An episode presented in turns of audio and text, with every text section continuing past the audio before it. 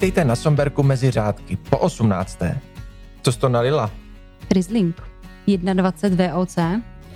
Já bych mu dala nějakých 90 bodů. Jak jako 90 bodů. Z kolika? No ze 100 přece. Ze 100. Ty jako neznáš 100 budovou hodnotící stupnici. No, tak uh, opáčko bych snesl možná.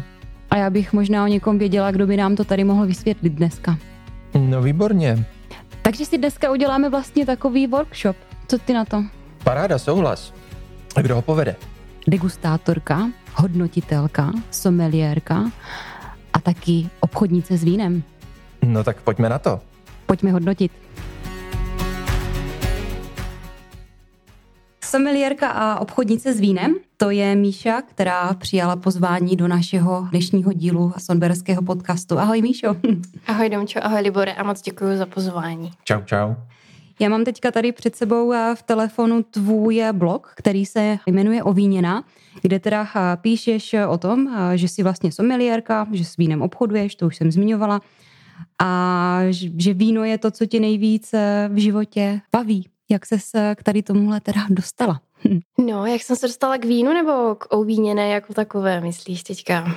Tak možná začni tím, jak se dostala k vínu a potom, mm. když tě začalo bavit, tak jak jsi to udělala, že se mu můžeš věnovat profesně, protože to je asi obecně sen každýho, mm. živit se tím, co ho baví. Přesně tak. Já vlastně pocházím ze Severní Moravy, nebo teda ze Slezska, z Třince, z, průmyslové, z průmyslového regionu. Oceláři. Oceláři, přesně tak. A na střední školu jsem chodila na hotelovku do Českého Těšína, která teda jako musím říct, že mě hrozně nebavila. Ale měli jsme spoustu zajímavých kroužků a jedním z nich právě bylo jako someliérství. Takže jsem si říkala, že to zkusím, takže to byl takový prvotní kontakt vlastně s vínem a hrozně mě to začalo bavit. Měli jsme spoustu soutěží, takové jako mezi středníma školama. Vím, že jezdili i studenti ze Znojemské školy, takže konkurence velká a hrozně mě to bavilo. No a po střední škole jsem zjistila, že existuje nějaká Mendlova univerzita v Brně a že má zahradnickou fakultu v Lednici a že mají přímo obor vinařství a vinohradnictví. No tak jsem se přihlásila vystudovala a vlastně hnedka po škole jsem začala dělat obchod a ten už teďka vlastně dělám, dělám doteď. Dělám, vlastně vždycky jsem dělala jenom obchod a hrozně mě to baví. Takže takhle jsem se dostala k vínu, no a Začínala jsem jako obchodák, nebo už mám za sebou pár vinařství, které jsem vystřídala a nakonec jsem zjistila, že by mě asi nejvíc bavila trochu nezávislost. Takže jsem od června už jakoby funguju na vlastní pěst, dejme tomu. Teďka od června? Teďka od Takže června čerstvě, vlastně, čerstvě. A... a zrovna jsi vybrala takový velice úspěšný rok po všech uh, stranách. No, no, jako říkalo mi to spousta lidí, ale já jsem si říkala, ty vždycky se najde něco, proč by to člověk neměl dělat. Takže jsem si říkala, ne, prostě to zkusím. A takže obchodu s vínem se věnuju pořád, ale mám teďka eh, v portfoliu víc moravských vinařů, občas se věnuju i trochu zahraničním vínům. Pořád dělám obchod, ale dělám i více degustací, mám teďka i víc času na hodnocení vinařských soutěží a tak, takže No a s tím samozřejmě, protože dnešní doba přeje sociálním sítím, tak jsem se rozhodla založit uh, uvíněná.cz, což je vlastně můj blog a k tomu jde i Facebook a Instagram, takže, takže takto. Hezký. Takže ty jsi nám teďka shrnula asi 10 let tvého života v jedné minutě. A dokážeš nám třeba popsat, ty jsi teďka vyjmenovala strašně moc věcí a co vlastně obsahuje popis tvojí práce. Jak vypadá vlastně tvůj pracovní den? Jak vypadá můj pracovní den? No, tak v podstatě ráno, ono se to zase tak moc neliší od toho, co jsem dělala doteď, když jsem byla zaměstnána vždycky u nějakého vinařství. Takže moje většina mé pracovní doby je v podstatě od počítače a u telefonu a občas, nebo teď samozřejmě čím dál tím víc, tak vyjet někam se zákazníky a získávat nové zákazníky a dělat degustace a tak. Takže v podstatě já ráno stanu, zapnu počítač, mám ho zaplý až do pěti, do šesti do večera, mezi tím někam vyjedu autem a snažím se získávat nový zákazníky. No. Tak to, takhle vypadá můj každý den. Hezky. Jak se získávají vůbec noví zákazníci s vínem? No, uh, mám pocit, že to čím dál tím těžší, nebo ten obchod s vínem dělám teďka osmým rokem, co zase není tak dlouhá doba, ale je tam hrozně vidět, jakým způsobem se to vyvíjí. Ta konkurence je obrovská. Moravských a nejen moravských, ale českých vinařů mám pocit, že pořád přibývá, přibývá, každý si chce urvat to svoje místo na tom trhu, což je samozřejmě v pořádku, ale je to potom čím dál tím složitější se, se někde prosadit, takže člověk vždycky začíná s těmi kontakty, které zná hmm. a když samozřejmě dojdou, tak pak je potřeba oslovovat ty nové, ale je to vždycky na, jakoby, přijde mi, že je to běh na dlouhou trať, že trvá to dlouho, než než se mi podaří někde jako prosadit a ukotvit tak, aby to byl fakt jako už stálý zákazník. No. Hmm. Není to jednoduchý, myslím si v dnešní době. A ty, jestli se nepletu, prodáváš uh, český nebo moravský Jo, primárně, prim, primárně moravský, když mám zákazníka, který má zájem třeba o nějaká zahraniční vína, hmm. tak uh, taky dokážu zprostředkovat, ale primárně pořád si stojím za tou Moravou. A když bys porovnala poptávku, tak jaký to je podíl, když přijedeš za někým a chceš mu prodat uh, moravský víno, setkáváš se s tím, že on řekne, no dobrý, tak tu Moravu pěkný, tak to můžeme ochutnat, dvě, tři sedmičky, ale zbytek tam dáme nějakou tu Francii, jo. Hmm. No já teda si přiznám, že já když eh, jako jedu, já vedu primárně s Moravou, takže jedu s tím, Aha. že mám v kufru prostě moravský vinaře a tohle, tohle chci prodat. Takže musím říct, že jako třeba z 90% fakt tlačím tu, tu Moravu. A i když eh, trochu cítím, že pořád by chtěli zamířit na, na ta zahraniční vína, tak ještě pořád se snažím tlačit k tomu. Jo, ale je to tam, jako tady ten je. předsudek nějaký, nebo zvyklost možná. Uh-huh, uh-huh. Mm. Je, pořád je. Jak ty si vůbec eh, vybíráš vína? Co jsou podle tebe kritéria eh, toho mít vlastně vína ve svojí nabídce a potom je na, nabízet dál? No, přiznám se, že když jsem, když jsem začínala s tím obchodem jakoby sama na sebe v tom červnu, tak tomu, na, tomu vlastně předcházel Wine Prague, mm-hmm. kde jsem ještě byla, kde jsem ještě byla za svého bývalého zaměstnavatele. Ale už jsem tam tak jako procházela ty stánky a s některými vinaři jsme si jakoby hodně sedli. A takže já si myslím, že teď, co se týká toho portfolia, tak tam mám jedno takové, snažím se mít z každé podoblasti něco. Mm-hmm z každé podoblasti jednoho vinaře, abych to dokázala obsáhnout. Tak já myslím, že můžeme prozradit, ne? Klidně. Jo, klidně, klidně. Můžeme prozradit, jasně. jasně. Dobře, tak eh, ze Znojemska tam mám teďka aktuálně arteviny a ty musím říct, že, že se snažím prosazovat nejvíc. Tam mě hrozně baví progres toho vinařství, baví mě, jakým stylem jsou ta vína dělaná. A líbí se mi hrozně i ambaláž těch lahví, takže hlavně u, u mladých lidí se to dobře, se to dobře prosazuje. Mm-hmm. Ambaláž, já teďka se tvářím, jakože vím, co to je. Ale třeba nás poslouchá někdo, kdo neví. Tak... Jo, no v podstatě to, jak ta láhev vypadá, jakoby, jo, jo. jako vzhledově etiketa, mm-hmm. tvar té lahve a tak podobně. Takže tohle u Arteviny funguje si myslím perfektně. No a pak mám uh, vinařství Vila Valtice. A to mám z důvodu, že oni dělají sekty šarmatovou metodou, které jsou výborný. Jsou to takový jako lehčí, svěží, ovocný vína, něco na způsob jako prosekaný. Jsou to mm. žádné sekty, které by zrály dlouho na jemných kalech, takové ty už jako mohutnější. Takže to, to eh, a zase má to, má to skvělou ambaláž, skvělý vzhled, takže to zase táhne oko ty etikety a prodává se to dobře. No a v poslední době jsem navázala eh, spolupráci s vinařstvím Goodberg, tam mi povědomí. Tam to... Zdravíme sousedy. tam, to, tam to teprve budeme, uh, budeme rozjíždět. No a musím říct, že měla jsem z začátku i vinařství Vajbar, ale tam se mi to asi, předpokládám, mojí chybou nepodařilo úplně uchopit tím správným směrem, takže tam si úplně nejsem jistá, jak to bude pokračovat dál, ale tady ty tři vinařství, které jsem zmínila na začátku, tak s těma určitě pokračovat budu. Ty jsi mluvila teďka hodně o vzhledu lahve. Mm-hmm. Je pro tebe teda asi důležitý, jak eh, ta lahve, lahev vypadá, nebo spíš eh, pro zákazníky je to v dnešní době důležité? Za mě je to důležité určitě taky a pro ty zákazníky stoprocentně. Navíc teď i jak jdou ceny všeho, všeho nahoru, mm-hmm. tak samozřejmě i cena vína jde nahoru a většina těch mých zákazníků to dokáže pochopit, že ty ceny se prostě šplhají výš, ale zase je potřeba, aby to víno za tu cenu i nějak vypadalo. A když eh, zase to můžu srovnat třeba s Arteviny. Arteviny má takové jedinečné etikety, takové jako temperové barvičky a ono, když to vidíte v tom eh, regálu třeba někde ve vinotéce mezi těma klasickými etiketama, tak vám to hrozně táhne oko a a je to další takový prodejní aspekt, který hmm. prostě dokáže hodně pomoct v prodeji toho vína. Takže myslím si, že pro ty zákazníky to je důležité a pro mě samozřejmě taky. No. Ale samozřejmě není nad obsah té lahve. Toho, to je samozřejmě to nejdůležitější, ale to, jak ta láhev vypadá, to pro toho zákazníka je taky důležité. Jo, ale abych zjistil, jaký je obsah, tak tu láhev nejdřív musím vzít do ruky, že? Přesně tak. Je to tak a jak se nám to tady čím dál tím eh, více opakuje, že? Minule tady tohle to zmiňovala Martě Fojtu a, a, a dnes, dneska ty. Hmm. No a co třeba teda medaile a nálepky na vínech, je to důležité? No jasně, když vidím medaile, tak jdu potom, ne? no, uh, tady, jak jsi zmínila, ještě než jsme začali natáčet, není medaile jako medaile. Samozřejmě like člověk, který si občas jde koupit láhe vína a vidí, že tam jsou nějaké medaile, tak automaticky od toho čeká, že je to prostě úspěšné víno, že je to skvělý víno a že to prostě stojí za to si to koupit.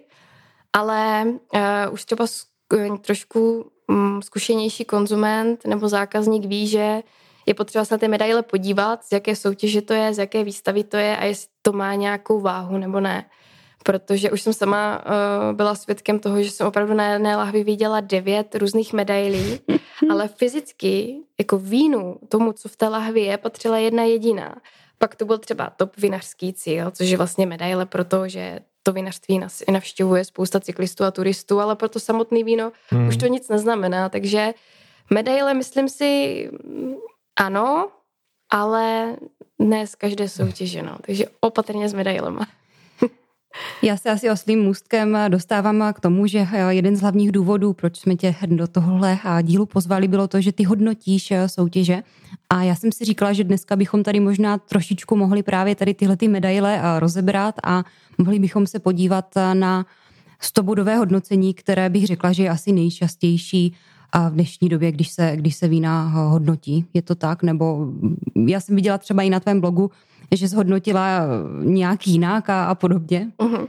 Musím říct, že jo, že 80% těch eh, soutěží, co chodím hodnotit, uh, jsou to teda tuzemské naše soutěže, tak se hodnotí s bodovou stupnicí, ale uh, občas se přichomítnou k nějakému místnímu koštu nebo prostě Eh, k nějaké soutěži, kde se opravdu hodnotí třeba ještě na papír desetibodovou stupnici a podobně. Jsou to takové jako už zastaralejší metody, ale pořád to funguje. Ale jako většina, ano, většina probíhá opravdu tu, tou stobodovou stupnicí. Hmm. Takže co je to vlastně stobodová stupnice?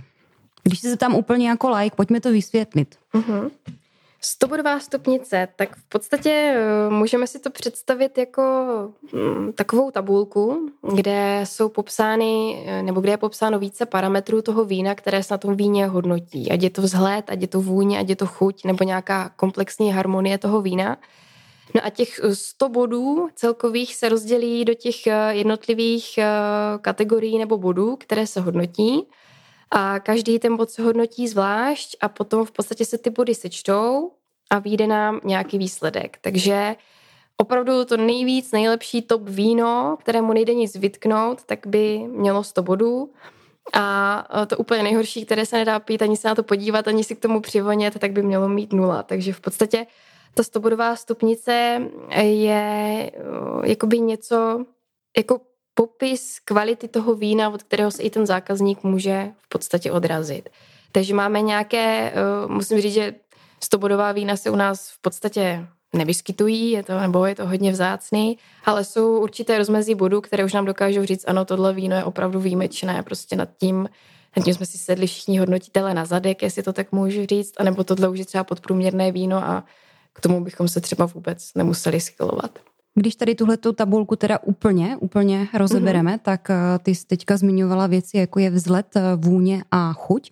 Takže eh, když teďka bychom začali hodnotit, máme před sebou Riesling, Riesling Rýnsky z ročníku 2021 VOC, tak jak ty bys teďka pomocí vlastně tady téhleté stobudové škály postupovala? Uh-huh. Dobře, tak když si to vezmeme přímo podle té stobodové škály nebo podle té hodnotící tabulky, tak první, co se na tom uh, víně samozřejmě hodnotí ve skleničce, tak je ten vzhled, to, jak to víno vypadá. Mm-hmm. A k tomu patří uh, v podstatě dva body. Máme tam čirost toho vína a pak vzhled mimo tu čirost. Takže pokud to víno je tak perfektně jiskrné, jako je ten Riesling, který máme ve skleničkách, tak v té tabulce je vynikající výsledek pro čirost 5 bodů. Takže v tomto případě tady já bych zatrhla nebo zakroužkovala to maximum, čili 5 bodů. Vzhled mimo čirost jsou další věci, které může se stát, že se nám třeba, nevím, vysráží vinný kámen, nebo je to něco jiného, co se do toho vína může přichomítnout, takže to, to je další parametr, který se u vzhledu hodnotí. Tady zase perfektní skrné víno, nádherná barva, nádherná viskozita, takže tady bych zase se držela ten nejvyšší možné známky a to je 10 bodů. Mm-hmm. Takže když si vezmeme vzhled, tak pokud se nemýlím a čtu to správně, tak je 15 bodů. 15 bodů, přesně tak. Stává se někdy, že třeba dává hodnotitel méně bodů? Může se to stát většinou, eh, nebo ano, na soutěži, když vinaři přihlašují svá vína, tak jsou to už vína, která jsou nalahovaná, chystají se do prodeje nebo už jsou v prodeji, takže ten předpoklad, že to víno je eh, prostě ve finální verzi, je vyfiltrované, je čiré, takže tady málo kdy se stane, že, že hodnotitel ubere, ale samozřejmě může se stát, že eh, během skladování nebo během té cesty od vinaře na tu soutěž se něco stane, to víno se nějakým způsobem zakalí nebo jinak znehodnotí, takže potom ano, potom, potom se může hodnotit tady i méně body, ale opravdu se to stává úplně minimálně. Hmm. Takže velká většina vlastně bodů je těch 15. Ano. No a co naturální vína, které nejsou čiré, nejsou to vyfiltrované? Jsem se chtěla zeptat. Právě. No, to je zase, eh, to je potom výhoda toho, že když se, eh, když se hodnotí vína na soutěžích, tak eh, ty vína jsou přihlašována do kategorií. Do kategorií záleží samozřejmě na, statut, na statutu té soutěže, ale tím, jak se u nás rozmohl ten nešvar, jestli to tak může říct, těch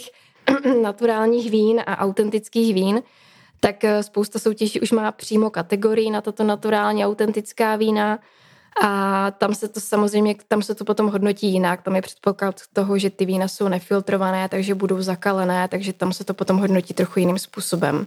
Ale když, když se podíváme na klasická uh, vína, jako máme třeba teďka eh, Riesling ze Somberku, tak uh, tam je to vždycky jako maximum bodů. Takže když to teda ještě shrnu, tak v rámci teda čirosti, tak před sebou mám přímo tabulku a je tam teda pět bodů, což je teda vynikající, pak tam jsou čtyři, tři, dva a jeden bod, mm-hmm. ale 4, 3, 2, jeden bod se teda dává velmi, velmi minimálně. Mm-hmm. No a potom teda vzhled mimo čirost, tak tam je eh, zase ta eh, bodová vlastně stupnice trošičku jiná, tak tam je 10, 8, 6, 4 a 2. Mm-hmm. Což eh, ve většině případů se vždycky teda dává těch, těch 10. Takže ano. Teďka právě si náš Riesling eh, vysoutěžil 15 bodů. Pojďme Zatím je to dobrý. Zatím je to dobrý. Pak tady máme vůni. Pak tady máme, ano, kategorii vůně a tam se uh, hodnotí tři parametry. Je to čistota vůně, je to pozitivní intenzita té vůně a je to kvalita sama o sobě. Takže v podstatě po tom, co jsme si zhodnotili ten vzhled, jestli to víno je čiré, jiskrné, je tam všechno v pořádku, tak si k té skleničce poprvé přivodíme a zjišťujeme, eh, jak to vypadá z vůní toho vína. Takže první, čeho si všímáme, jestli je to víno čisté, jestli opravdu to víno voní, jestli tam nejsou uh, nějaké uh, jiné, a teď nevím, jak to říct, abych ta vína neurazila nějaké um, prostě nevoňavé věci, přesně tak, může se stát. Eh, pokud, pokud, má, pokud má to víno nějakou vadu nebo chorobu, že už v té vůni prostě poznáte, že tam není něco v pořádku. Takže tady u toho Rieslingu, když si, když si přivoníme, tak ta vůně je naprosto čistá a, eh, a typická pro Riesling, takže tady bych zase se držela té nejvyšší hranice, což je v, této, v tomto parametru 6 bodů, takže tady bych zase zatrhla 6. Mm-hmm. A pak hodnotíme teda pozitivní intenzitu, Samozřejmě uh, různá, různá vína mají různou intenzitu té vůně a, a, a aromat, takže tady hodnotíme, jak moc je ta vůně intenzivní nebo není. Samozřejmě to nezáleží jenom na víně jako takové malinaté odrůdě, uh, z které je traminy, pálavy a tady tyto aromatičtější odrůdy se v té skleničce projevují mnohem aromatičtěji, takže tam hodnotíme, hodnotíme většinou výš, ale i tady u toho Rieslingu je ta aromatika poměrně intenzivní, a intenzivní a čistá a myslím si, že i odrůdově typická, takže zase, zase buď bych se držela na, na těch osmi bodech, nebo šla maximálně na sedm, to znamená dva, dva, dvě ty nejvyšší hranice, ale určitě ne míň, protože, protože tady zase tomu není co vytknout. Osm jednoznačně. Takže ta nejvyšší hranice osm, takže já bych šla určitě do osmi. No a poslední parametr té kategorie vůně je v podstatě kvalita. Jo, ale tady už eh, je to, řekněme, takový vyrovnávací, vyrovnávací parametr. Pokud mám eh, nejvyšší počet bodů čistoty a nejvyšší počet bodů u pozitivní intenzity, tak jako nepředpokládám, že na kvalitě vůně budu nějakým způsobem ubírat. Takže, takže zase 16 nebo 14, ty dva nejvyšší body, níž určitě ne. Protože tohle víno je naprosto čisté, odrůdově typické. Aromatika toho vína je poměrně intenzivní, takže tady bych se zase držela velice vysoko. Mm-hmm. Takže když si shrnu zase vůni, tak v rámci čistoty tak začínáme na šesti bodech, mm-hmm. to je to nejvyšší, a končíme na dvou bodech. U pozitivní intenzity tak tam máme 8 bodů a končíme na dvou. A kvalita, tak tam nejvyšší bodové hodnocení je 16 a nejnižší 8. Mm-hmm, přesně tak. Takže takhle se vlastně dostaneme od vůně potom samozřejmě poslední parametr je ta chuť, které věnujeme nejvíce pozornosti, proto tam má i nejvíce, nejvíce parametrů. Prvním je samozřejmě stejně jako u čistota. A čistota té chuti, pak se věnujeme zase pozitivní intenzitě, a mimo potom kvalitu, kterou jsme měli i u máme i u chutě, tak samozřejmě je potom ještě uh, důležitá harmonická persistence. To znamená, když to víno polkneme, tak uh, jakým způsobem si vyvíjí dochuť toho vína potom v ústech. Takže tady máme uh, čtyři různé parametry. Takže když si vezmeme konkrétně tento Riesling na zdraví. Na zdraví. Tady, wow. Uh, u té čistoty. Když se zastavím zase. To wow bych napsal do poznámky, jsou je tady kolonka na poznámky. No, to je jako opravdu moc pěkný, ale k, k nějakému mm, celkovému dojmu se ještě dostaneme. Takže co se týká čistoty, tak eh, to víno je v chuti naprosto čisté. Má to pěknou kyselinu, takovou pikantní, jakou rizlinky mývají. Je to pěkně ovocné, je to pěkně, myslím si, i v té chuti harmonické, ale co se týká té čistoty jako samotné, necítíme žádnou vadu, žádnou chorobu, žádný korek, takže zase u té čistoty bych šla na, na ten maximální počet bodů. Co se týká pozitivní intenzity, tak eh, tady můžeme maximálně eh, získat 8 bodů. A to víno je v, v té puse poměrně intenzivní, žádné negativní vlivy.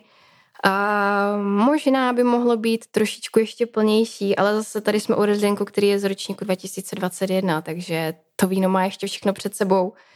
Takže tady, eh, tady bych se dostala na nějakých 6-7 bodů, asi 7. Tady bych dala tu druhou nejvyšší hodnotu. Harmonická persistence. Uh, to víno se v té chutí chová úplně nádherně, je to krásně svěží díky té kyselině, takže se na to úplně zbíhají sliny a člověk má pocit, že se musí napít znovu a znovu, což si myslím, že u vína potřebujeme, aby ho lidi pili. A je tam, eh, ta dochuť je poměrně, poměrně dlouhá, takže tady bych se držela asi taky na té druhé nejvyšší možnosti, takže na těch sedmi bodech. A celková kvalita toho vína, když si vezmeme nejenom čistotu, pozitivní intenzitu a tu harmonickou persistenci, tak bych se taky držela na té druhé nejvyšší možnosti, což u tohoto parametru je vlastně 19 bodů. Takže no, abychom nakonec ještě nezjistili, že eh, Riesling ze Somberku, no na 100 už to nebude, ale, ale bude to poměrně vysoko. No a pak máme ještě poslední kategorii, kterou, eh, kterou hodnotíme u vína a to je harmonie nebo celkový dojem toho vína. A to už, já to třeba beru tak, že je to takový jako vyrovnávací bod, už když se takhle sčítají ty body a vidím, eh, že to víno má třeba, já nevím, dejme tomu 86 bodů a zlatá medaile od nějakých 87, tak si říkám, no tak eh, to víno prostě má na tu zlatou medaili, takže potom uspůsobím tomu eh, ten celkový dojem, mm-hmm. abych eh, to víno posunula tam, kam si myslím, že to patří, takže uh, celkový dojem je opravdu se bere jako celkový dojem z toho vína, jak se mi to víno celkově líbí, jaký si myslím, že má potenciál do budoucna třeba na archivaci a, a podobně, jestli to víno už třeba si nemyslím, že teď je to dobrý, ale za chvíli už se to třeba zlomí a už to nebude tak dobrý, takže tady se, tady se jakoby hodnotí celkový ten dojem a tady bych byla na nějakých deseti bodech. Určitě, což je zase druhá nejvyšší možná známka.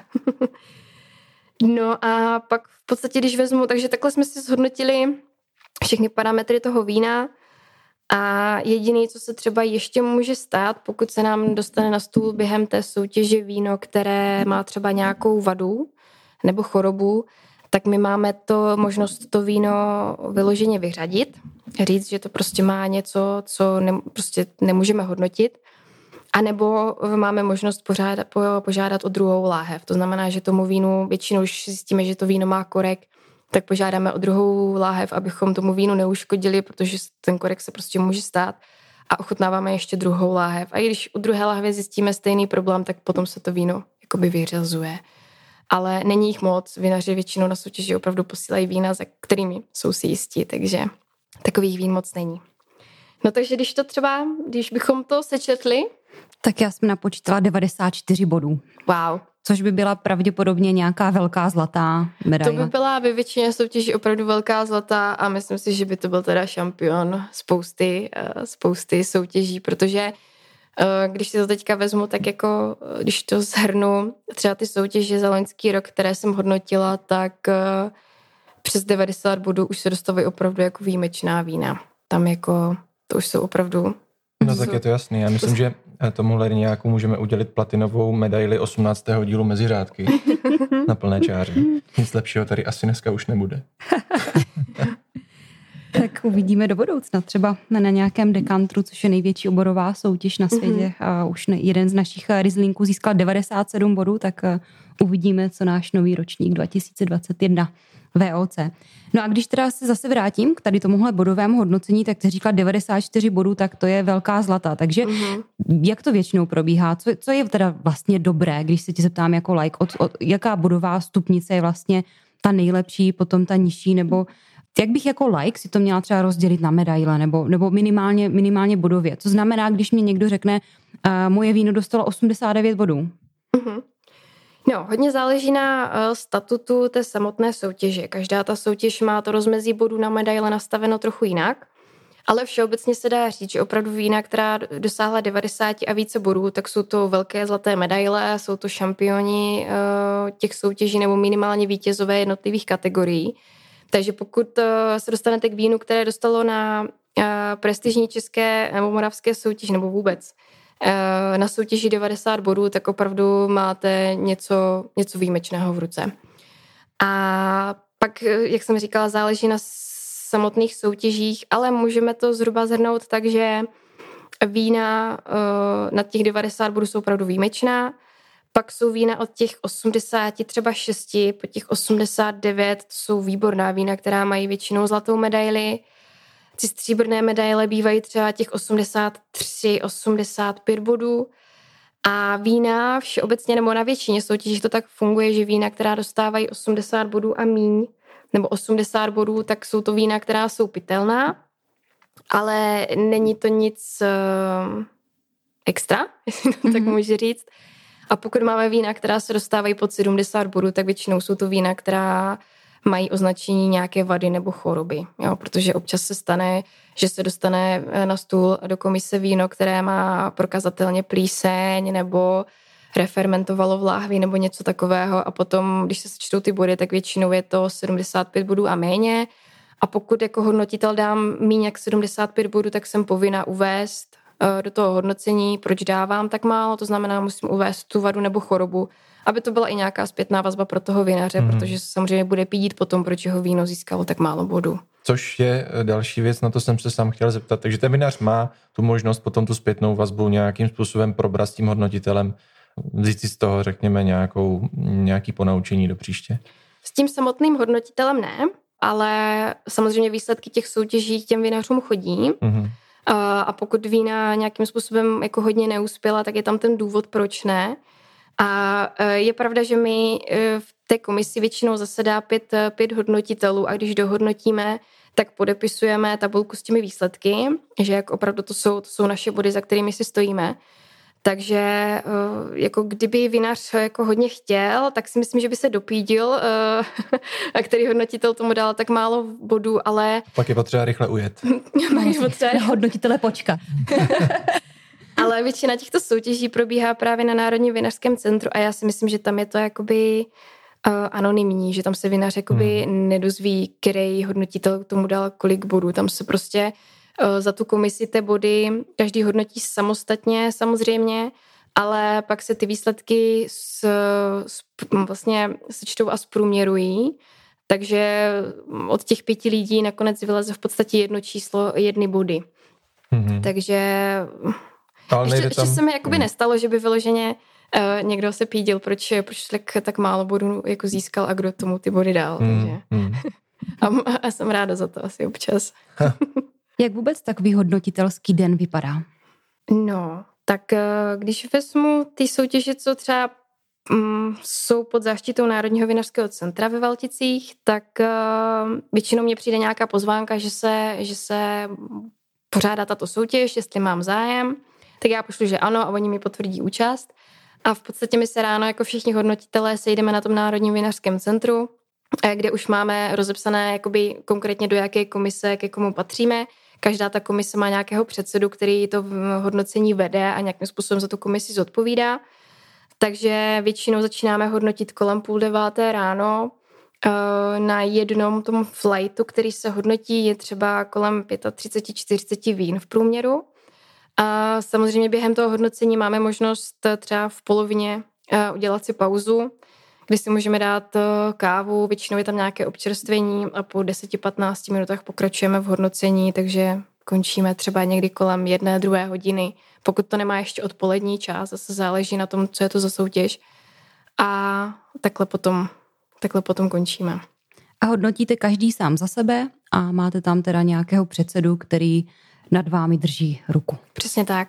Hodnotíme každý samostatně, hodnotíme vlastně, ty tabulky máme na tabletech na systému Elvis, které vyvinulo Národní vinařské centrum, takže já to obuduju v podstatě každé to víno samostatně online a když mám obudováno, tak ty body uh, pošlu do toho systému. Ten předseda to okamžitě vidí, jak který hodnotitel hodnotil. A když máme všichni ohodnoceno, tak se ten vzorek toho vína, to hodnocení se uzavře, udělají se ty průměry a ty finální body. Jak dlouho to tak trvá? Hodnocení jednoho vína? No, dobrá otázka. Nad tím mě ani jako mě nenapadlo se nad tím zamyslet. Vlastně většinou my máme k dispozici tři skleničky, takže se třeba pokud hodnotíme eh, jednu odrůdu, třeba těch 40 vín jedné odrůdy, tak si necháme nalít vždycky po třech vzorcích a hodnotíme na jednou. Ne vždycky to takhle jde, ale většinou, většinou ano. A musím říct, že třeba na vzorek minutu, co minuta to vzorek, minuta dvě. Jak je rychlá komise? No některé jsou pomalejší, některé rychlejší, ale většinou asi minuta, minuta a půl na vzorek bych řekla. Nebo když to takhle vezmu u sebe, tak by to tak mohlo být. A dáváš už rovnou jenom body, nebo si píšeš i nějaké poznámky, nebo... Já si píšu hrozně moc poznámek. Mm-hmm. Hrozně poznámek. My k tomu samotnému hodnocení na tom tabletu máme i jakoby papír, kde máme vytištěné čísla Eh, čísla těch vzorků a víme k tomu akorát odrůdu a víme ročník. Mm-hmm. Víc k tomu vínu nevíme, aby nás to neovlivňovalo.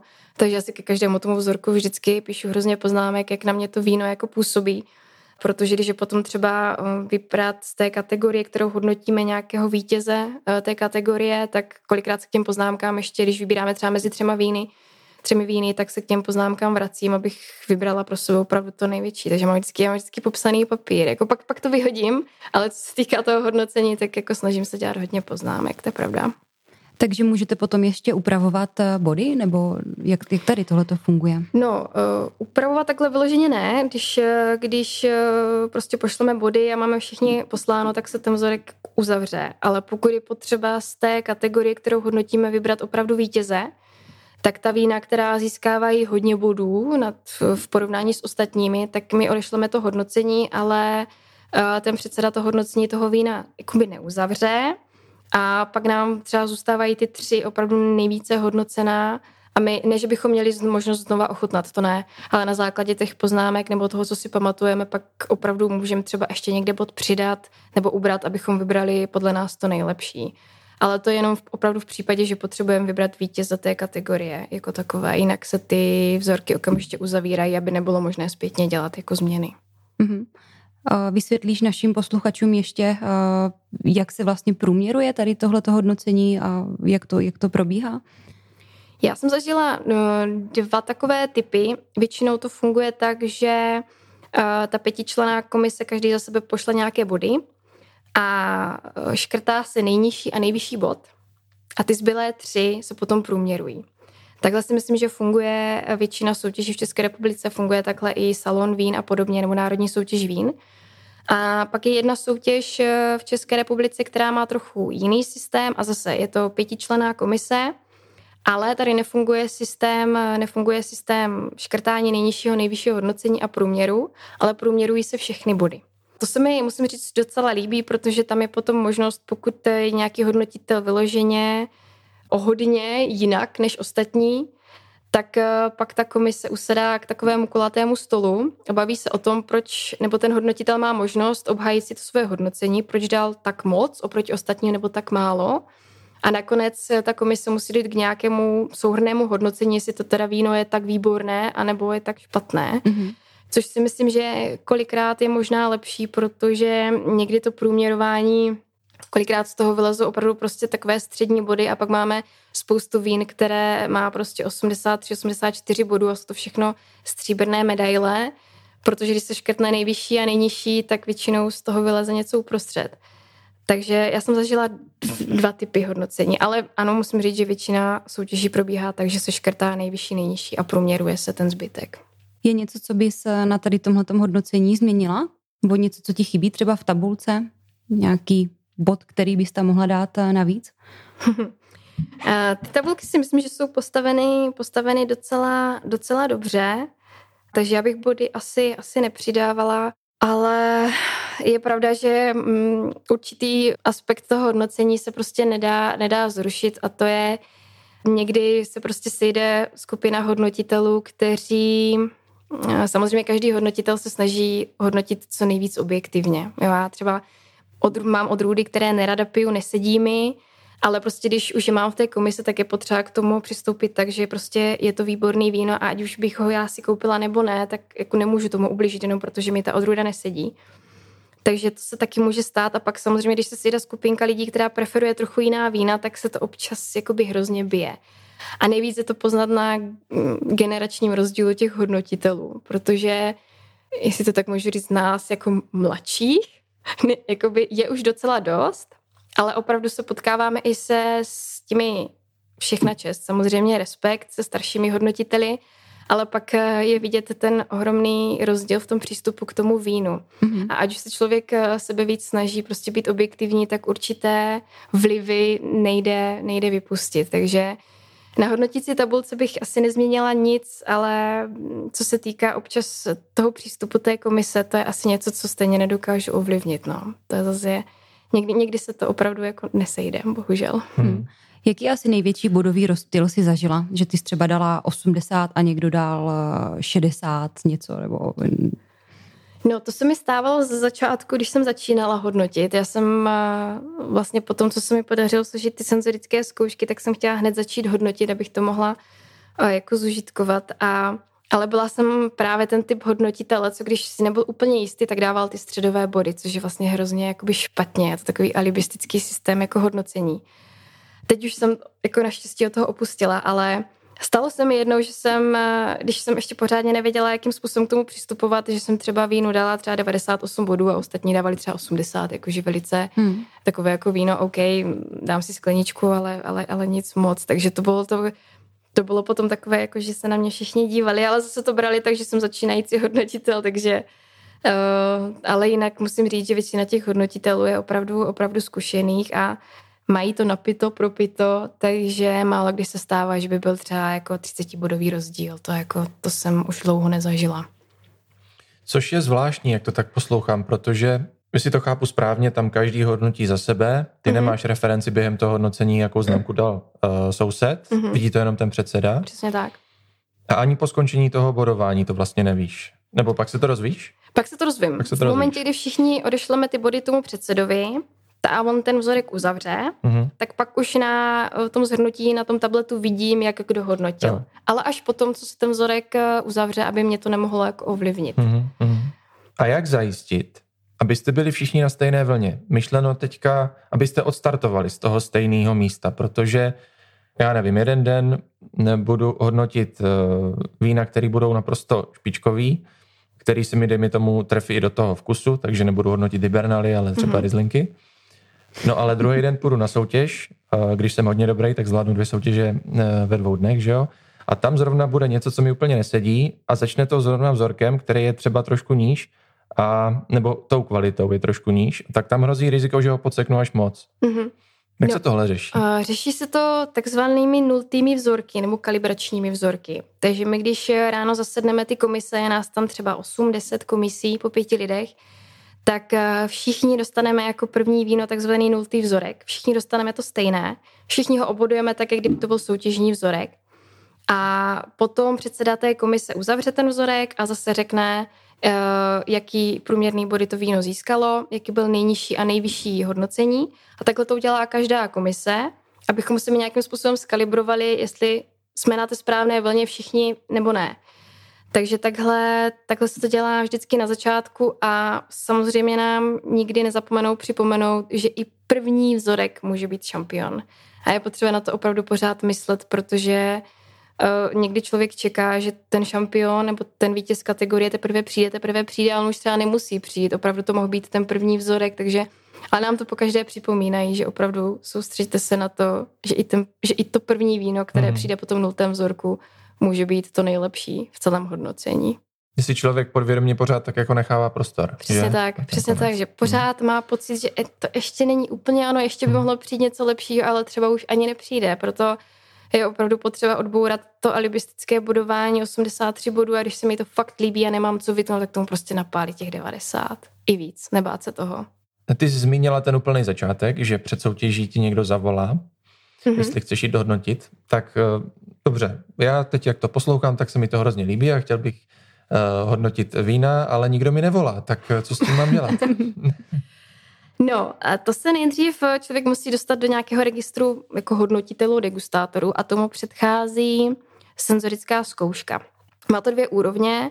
Ta první je, dejme tomu, můžu říct, no lehčí, předchází, nebo ta zkouška je v podstatě o tom, že jde o to, abyste správně rozeznali barvy, takže u té zkoušky máte před sebou 10 eh, zkumavek eh, s žlutou tekutinou a musíte prostě eh, rozeznat od té nejméně intenzivní barvy až po tu nejvíc intenzivní. Pak dostanete na stůl takové ty prachovky, které jsou napuštěny nějakým aromatem a je potřeba poznat, co to je a podobně. Takže to je taková ta základní úroveň a podle úspěšnosti tady té zkoušky dostanete eh, v podstatě to ověření na tři nebo pět let, podle toho, jak moc se vám to povedlo. A během té doby, co platí tady toto ověření, je potřeba si udělat eh, ten druhý stupeň těch senzorických zkoušek. A tomu předchází, tuším, že to bylo jednodenní školení, a ve kterém se probírají další, další aspekty, spousta vín se ochotná, probírají se vady, choroby, jakým způsobem se to hodnotí a podobně. A pak na to navazuje, navazuje ta zkouška, kdy už je to trošku třeba složitější. Mimo to, že máte, dostanete 8, 8 vzorků vína a máte srovnávat podle zbytkového cukru, kde ty, kde ty rozdíly jsou opravdu minimální, nebo to stejné, ale s kyselinama. Nebo uh, dostáváte takzvané triangly, kde dostanete tři skleničky a, a vypadá to, že to jsou stejná vína, ale třeba to může být jedno, může být jiná odrůda, nebo jedno bude mít třeba trošku vyšší nebo nižší zbytkový cukr a je třeba poznat přesně, která to je. Nebo dostanete 10 vín a je e, s nějakou deklarací, že je to třeba Miller Turgau, pozdní sběr, ročník 2021 a vy musíte říct, jestli ano, jestli to víno tomu odpovídá nebo ne. Může se stát, že to víno třeba bude jenom jakostní, nebo že do toho vína přilili vodu, takže to neodpovídá té kategorii pozdní sběr, nebo že to neodpovídá tomu, že píšou, že je to suché, protože to má vyšší zbytkový cukr a tak podobně. Takže takových jednotlivých dílčích zkoušek je tam víc a než se to podaří úspěšně složit, tak potom dostanete své vlastní číslo registrační jako hodnotitel, spadáte do toho registru hodnotitelů a už vás můžou pozývat na hodnocení. A pak už mi zavolají teda. Pak už zavolají. a to platí v Tuzemsku? Ano, platí to, platí to u nás. Teď přesně musím říct, že jsem ještě nebyla v sou, uh, hodnotit v zahraničí. U, u nás jsou soutěže, které mají mezinárodní účast, třeba soutěž Vinex, kde se můžou zúčastnit i zahraniční vinaři, ale ještě jsem nebyla hodnotit víno třeba v Rakousku nebo na Slovensku, takže nevím, jakým způsobem to přesně, přesně funguje u nich. Máš nějaký cíl zahraniční, kam bys chtěla jet eh, hodnotit? Přiznám se, že asi asi ani nemám, nebo zatím jsem nad tím ani nepřemýšlela, že bych měla tak eh, jako vysoké cíle. Tak vysoké Určitě... cíle hodnotíš na Moravě, tak kam, kam víc jako nechápu otázku, Dominika. tak eh, třeba můj cíl by byl dekanter, že jo? Tam hodnotí uh, no. držitelé titulu Master of Wine, nebo... Uh, hmm, tak to bych nejdřív musela mít uh, toho Master of Wine, což uh, by bylo fajn, ale to se mi asi jen tak rychle nepodaří. Ale já, mm, já ty, to hodnocení těch soutěží beru uh, spíš tak, že ten hodnotitel, nebo i já jako obchodník a sommelier v jednom v podstatě mám možnost udělat si obrázek o tom, jaký ten ročník na Moravě vlastně je, jak se s tím ti vinaři poprali, jak ta kvalita vína teďka vypadá mm. a dá se to nádherně srovnat. I když jsou ty vzorky anonymní, tak se to dá srovnat mezi sebou. A i pro mě to je takový jako vstupní bod potom na ten trh, protože vím, jak pracovat třeba s cenou nebo jak se ta kvalita vyvíjí. Takže to je jeden z hlavních důvodů, proč já chodím hodnotit vína. Jakože mm, nemůžeme to dělat všichni, že bychom, nedá se říct, že je to práce, ve většině případech za to hodnotitel nedostane zaplaceno, ale je to tak, že já to opravdu beru tak, že mě to otevře oči hmm. a otevře mi to, eh, vidím do toho, jaká Jasně. je ta produkce na Moravě a hrozně mi to může pomoct potom v tom obchodu s vínem. Jo, tak vzhledem k tomu všemu, co ty děláš, tak to krásně zapadá do mm-hmm. portfolia těch aktivit, no, že máš hezký obrázek o tom. Asi je to Určitě. i příjemně strávený čas. Jako jo, musím říct, že jo. Uh, I člověk se potká s těmi ostatními hodnotiteli, z vinaři, který celý život uh, obdivuje a vzhlíží k ním a má možnosti s něma sednout u jednoho stolu a hodnotit vína a spoustu se toho od nich, uh, od nich naučit, takže určitě jsou to příjemné zážitky hodnocení vína. Ještě mě napadá otázka, ono se to může zdát jako krásný den, člověk někam ráno jde a pije víno, ale není to opití, že jo, dost často mm-hmm. se to ani nepoliká. Což třeba eh, pro mě osobně je strašně jak velký rozdíl, jestli já to víno polknu úplně, anebo jestli ho mám vyplivnout, tak chtě nechtě ten projev a ten dojem prostě ve mně zanechá jiný to víno, takový neúplný. Mm-hmm. Dá se na to zvyknout, nebo máš s tím taky takový problém, nebo už je to prostě stará vesta? Myslím si, že si dá, na to, dá se na to zvyknout. Já musím říct, že já neznám hodnotitele, který by, který by vyloženě jako pil, jako že by ten vzorek jako polknul, hmm. protože potom ohodnotit objektivně těch třeba 40 hmm. vín, hmm. O, pak si nemyslím, že je to úplně jako objektivní, takže fakt všichni poctivě máme na stole privátka, používáme je. Ale musím s tebou souhlasit, že přece jenom, když má člověk to víno, eh, možnost to víno polknout a opravdu se soustředit na tu dochuť jako takovou, tak eh, je to potom ještě něco, co, co u toho hodnocení trochu chybí. Ale i tak, když už má jako hodnotitel to víno v té puse, má možnost to jako ochutnat aspoň takto, tak si myslím, že už tak se dá na tom víně hodně poznat, i když to člověk jako nepolkne eh, to víno nebo nemůže si to dovolit polknout. Takže, ale, ale souhlasím s tím, eh, že mít tu možnost všechny polknout a nebýt ovlivněný potom tím alkoholem, tak je to ještě trochu jiný dem z toho vína, to ano. To hmm. určitě ano. Připravuješ se na to nějak? Třeba dám příklad, víš, že zítra půjdeš hodnotit, tak dneska si nedáš Indii, nebo něco takového, nějaký takový pravidla? to ano, to je pravda, jako snažím se na to myslet. Když vím, že další den mám hodnocení, tak nejíst nic jako hodně kořenitého. Já nejsem naštěstí ani kuřák, takže nemusím, jako že bych uh, chodila o pauze kouřit nebo tak, takže to je vlastně, jako snažím se i jakože nepít víno ten den předtím, jo, což u mě je trochu problém, protože já mám zvyk, že si tu skleničku večer prostě dám. A, takže snažím se i to víno jako si odpustit, abych opravdu prostě, abych uh, měla, dejme tomu čistou pusu, jestli tak můžu říct na to hmm, hodnocení. Hmm, hmm. To ano, snažím se na to myslet. Uh, zmínila jsi to, že si skleničku dáš. Ty jsi říkala, že jsi nás poslouchala už, takže víš, co tě čeká za otázku. Mm-hmm. Takže no. kolik za týden? Kolik Průměr. za týden? Ježíš Maria. No, tak řekněme, když bych jako fakt přiznala tu skleničku denně, tak jsme dobře na nějakých možná Dobře, tak když bude sklenička dvě deci, tak ale dejme tomu... Skleničky jsou různý, já mám třeba rád velký skleničky. Já mám taky ráda velký skleničky, ale dobře beru objemově, že když řeknu, že si dám skleničku, tak jsou tam ty dvě decky jako maximum, no možná ani ne, ale dejme tomu dvě hmm. decky maximálně. Takže to bychom mohli být na nějakých dvou sedmičkách za týden, ale a to nesmí přijít žádná návštěva, žádný kamarád, nesmí být k rodině, protože pak se to zvedá jako eh, rapidně nahoru. Takže já řeknu dvě, dvě láhve za týden, že mám jakoby určitě, no, ale většinou to... To je, řekl bych, taky vinařský minimum. To je asi minimum, no. jo. Ale jako bývalý, takhle, když, se má, když člověk je sám, tak ty dvě deci ten večer to, to se dá. Ale pokud má si s kým tu sedmičku jako rozdělit, tak pak, pak už je to třeba fakt sedmička hmm. každý den a to už jsme na kartonu týdně a to už je zase jiné číslo, takže... No, tak no. říkáme to pořád víno je společenský nápoj. Přesně tak. A společnost rozvíjí. A tak a zaujalo mě, že říkáš, když jedeš k rodině, tak se toho vypije víc, takže hmm. i v Třinci se popíjí ano. víno. Ano.